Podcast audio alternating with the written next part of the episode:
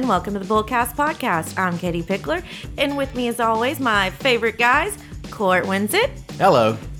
and Cameron Spann. Pump up the jam. Pump it up.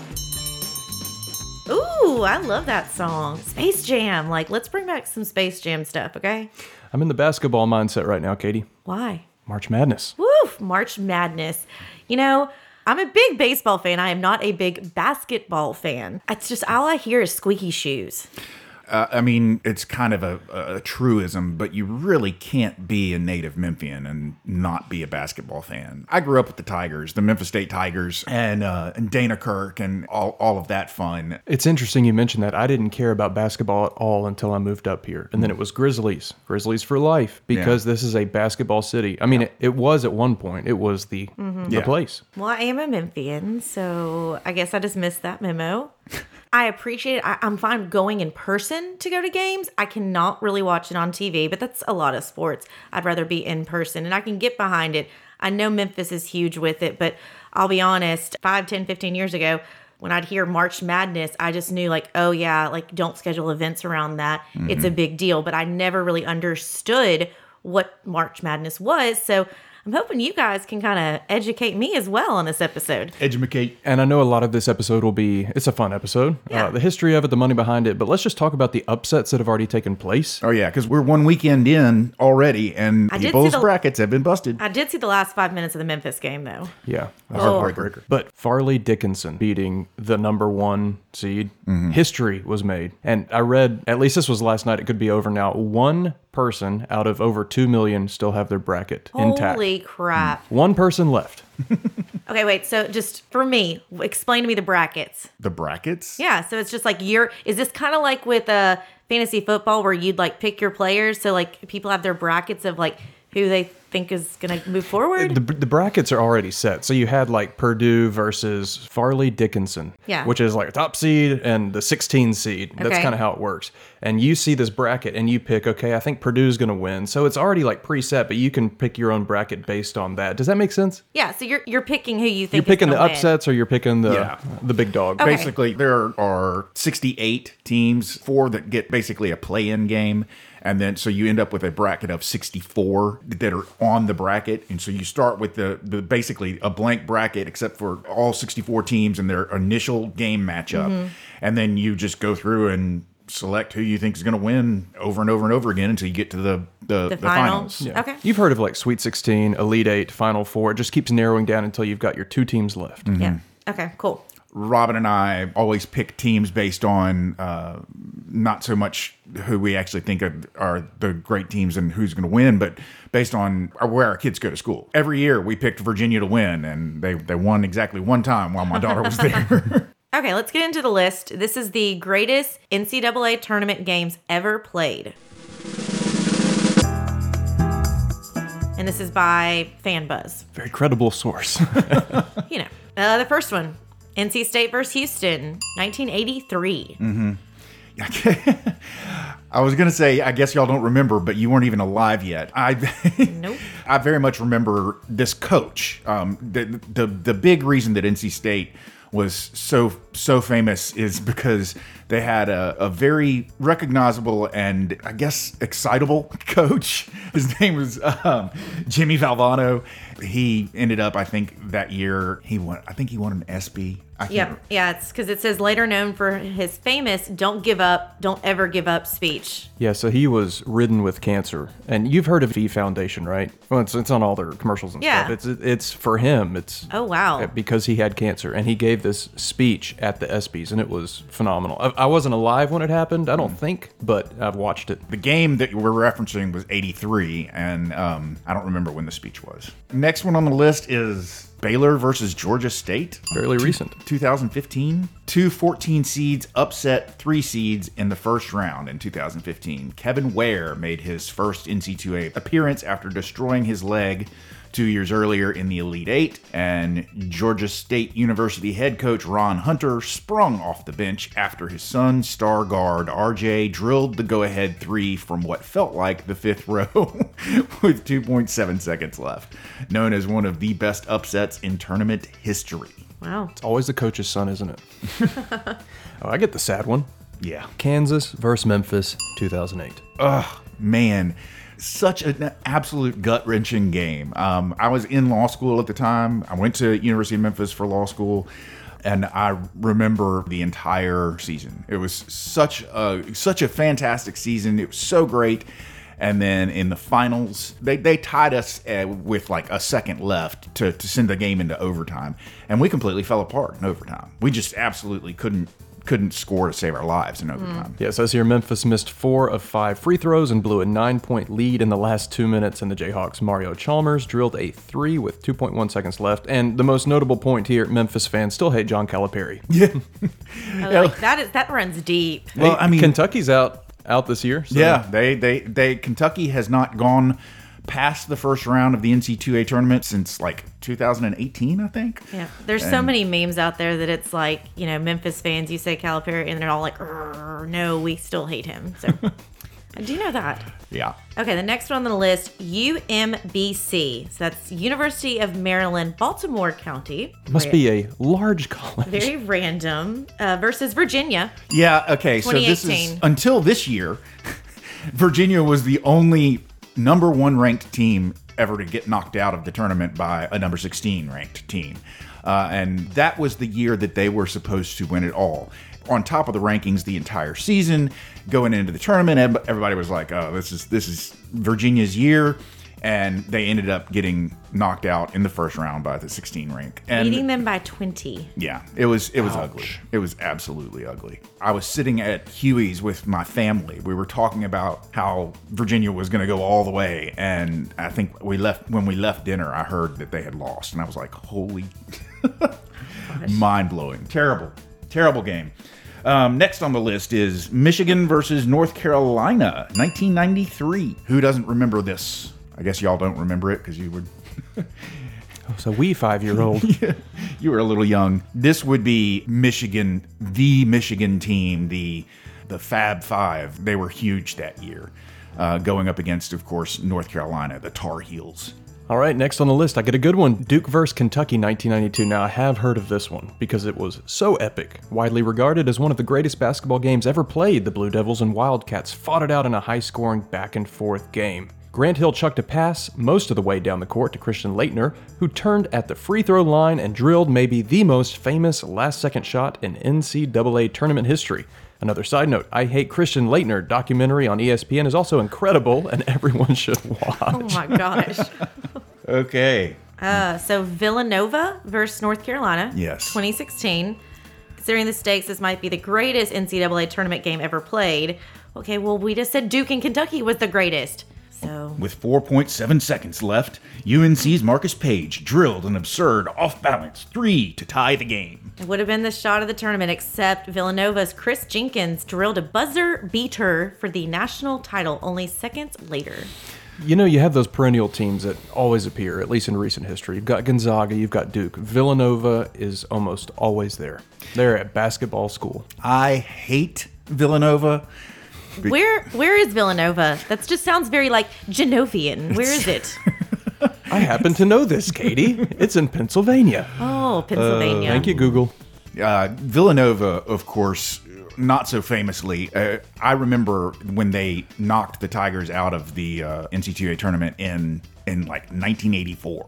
This was this was when the Tigers were again. This was Keith Lee. It was a, a great great team, and Villanova beat them in I think the Final Four. There's the list. Okay. So 2023 March Madness schedule. Men's Final Four is April 1st, and the title game is April 3rd. So mark your calendars. Women's Final Four is March 31st, and that title game is April 2nd. Okay, so you got a game to watch on the 31st, 1st, 2nd, and 3rd. Get your snacks ready. How much does the NCAA make off of March Madness? Because I mean, there's there's tons of advertising about it. People really get into it. Okay, so the NCAA typically pulls in about a billion dollars each year in revenue from media rights. There you go with the advertising, ticket sales, corporate sponsorships, and a ton of television ads anchored around the three week long tournament. I mean, I do feel like it's everywhere. And that's where, like, I didn't really understand what March Madness was, but I knew, like, everybody's talking about it.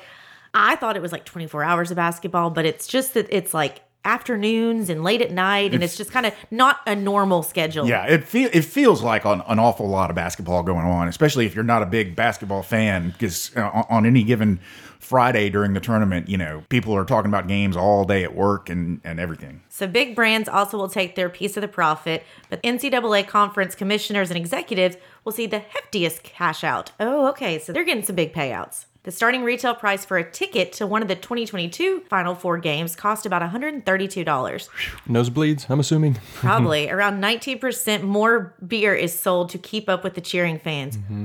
Oh, I'm sure like concessions are going crazy with that. So in 2021, college athletes governing body earned 1.15 billion in revenue. How much do the players earn? Zero. Zero. If you want to know more, go listen to our NIL episode. According to the NCAA, about 90% of the money that is collected immediately flows out to the member schools. It's the only system in place that assigns a monetary value based on athletic performance. Okay.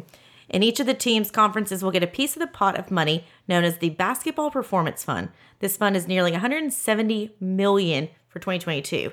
And I'm sure that number just keeps growing. There's just money in sports. Yeah. I mean, just so much money. Yeah. Uh, Well, and it's so. I mean, this isn't in this episode, but I know I really want to do an episode on this because I'm now starting to find clients that are having this sports betting. Oh, yeah. It's easier than it ever has been before because it used to be like you'd have to go and find a bookie and you'd have to go to the casinos or you'd have to go somewhere.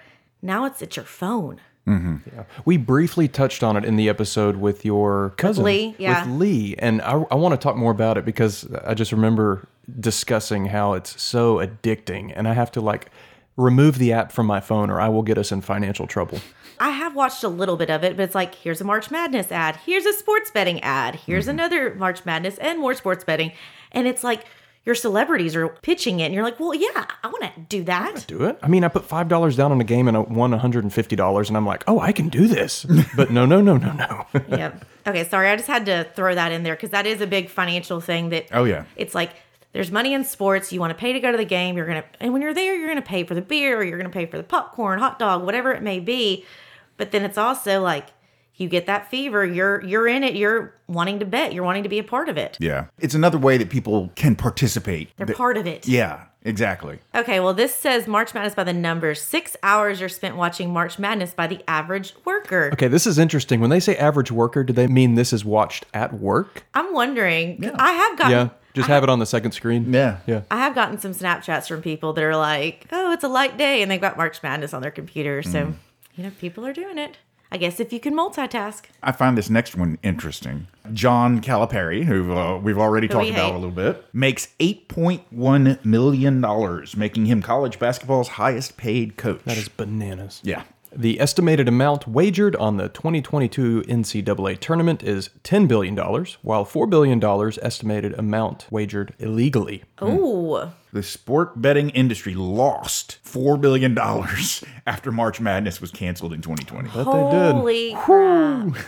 Okay, so like, hold on. So that's lo- they lost four billion when it was canceled in 2020. So that tells you the impact of the sports betting. Yeah. and I mean that was in 2020. Um, yes, the economy has kind of gotten a little different since then, but I imagine here in 2023 that number is probably much higher than that Oh, yeah. Yeah. Um, because it has gotten easier. Because back in 2020, did they have the sports betting? They did, but it was still in its infancy, just like the apps were starting to come out. So 50 million people participate in NCAA college basketball bracket pool. So that's what y'all were talking about before. The average bet on a tournament is $35. So, so that doesn't seem bad, but if you think about it, if you're betting $35 for every single game, See, that's my kind of bet, like low commitment. Mm-hmm. I can justify it to my wife. hey, it's justifying as long as as long as you're not taking your kids' college money or your retirement money or your mortgage payment Yeah. to do that. It's okay. If you know that is money that can be thrown away, it's fine. So maybe instead of going to Starbucks, I was just about to say, like it's just nine trips to Starbucks. yeah, It's just, you know. So it's like if you know you're going to do that, then just know like cut it from somewhere else. 30% more money, money is wagered on March Madness than the Super Bowl. Now that's crazy. Really? well, I mean, if you think about it, Well, it's more games. yeah, it's it. The, But Super, the Super Bowl, Bowl is, is, one so game. widely watched. Yeah, that's just interesting I to feel me. like the Super Bowl is kind of losing its pizzazz, or maybe that's just me. Wait until one year when Dallas is back in it, and you'll be right back into it. I'm going to be waiting a while. The teams We did lose were- Zeke though, so Yeah. we'll see. We'll see. People are tired of watching um, the Chiefs win. That's I think feel like yeah, it's like we're tired of the same people. Yeah. Which is kind of you know, I'm not an Alabama fan, but I I, I was so tired of seeing them always win the national championship. Mm-hmm. Like, come on now. This is ridiculous. They it can't be fun anymore. It's like you keep winning. Yeah, I felt that way when Tampa won. Yes, Tom Brady led them, but it was nice seeing another football team name being crowned the victor. But it sounds like in this basketball world, like that's not happening. There are tons of upsets. There's not like the typicals that are going to be winning. Fairleigh Dickinson's going all the way. All right, 149 million tournament brackets completed in 2019, while 156 million ballots were cast in the presidential election. Whole okay, hold on. 156 million for presidential election. 149 brackets. Mm-hmm. Wow, that's crazy. You have a 1 in 9.2 quintillion odds of filling out a perfect bracket. Well, apparently there's the one guy, right? He's he's okay right now. at Holding on least. for dear life. It's two times easier to win back-to-back lotteries buying one ticket each time than it is to fill out a perfect mm. bracket. 78% of employees say celebrating March Madness at work boosts morale. Okay. $19.6 billion paid by CBS Turner Broadcasting for the 2011 to 2023 TV rights. 944 million TV ad revenue from the 2021 NCAA tournaments, up 4% from 2019. $1.86 trillion, the collective market cap of 17 out of the 19 corporate partners and sponsors of the NCAA. The estimated price of a 30 second ad during the 2022 title game was $2 million, while the price of a 30 second commercial during the Super Bowl, that would have been 56, was $7 million. Ooh, that's crazy. 23.6 billion is the social media impressions for the 2019 national championship. $69, the starting retail ticket price for a 2022 First Four game. $132 starting retail ticket price for 2022 Final Four. 2.3 billion wing portions consumed by wing portions wing portions consumed by fans during the tournament. So 2.3 billion wings are being consumed. That's a lot of wings. Tyson needs to be supported. Like i mean are, they need to be a sponsor. Absolutely. get your wings from tyson I mean, while this is a funsy episode, there's a lot of money in this sport. There's a ton of money. lot. Mm-hmm. Whether you're a fan, whether your kids go to a college that has a strong basketball presence, that's going to affect the money that goes to the school. Whether you're athletes, things like that. I mean, it's it's huge, and it also stimulates those cities' economy because if you're hosting a game, people are going to come in. They're going to use the hotels. They're going to use the restaurants, things like that. So it's good to have a good team that's in this because it gives more presence. And it justifies why these young men are pursuing the NIL deals. They see all of this money that goes into the sport. Mm-hmm. They are the performer and they're getting nothing out of it. So they're like, I want a cut. Mm. Yeah. Yep. It's it's hard to argue at that point. Okay, so what, since I do not know much about basketball, what are y'all's Final Four slash championship predictions? All right, Court, I'll go first if you don't mind. yeah, sure. Final four Alabama, Tennessee, Houston, and Gonzaga. And I have, because it happens a lot, Gonzaga taking the whole shebang. I actually I, I I can't really argue a lot with your with your final four, except I'm I'm gonna say that um, Alabama is not gonna make it past Princeton. Ooh. I'm I'm saying I'm calling Princeton for the upset, so it's gonna be Princeton in that final four instead of Alabama. Interesting. We will see. We will see. Oh, ladies and gentlemen, there's the closing bell. You've made it to the end of yet another episode of the Bullcast podcast. If you liked what you heard and you'd like to hear more, please feel free to go to your favorite subscription service and sign up to have our podcast beamed directly to your device every single Thursday at noon. If you'd like to find out more about me and Katie and Cameron, we have a website. That website is bullcastpodcast.com. Feel free to go there, check out our bios, leave a comment, suggest a topic if there's something you'd like to hear us talk about.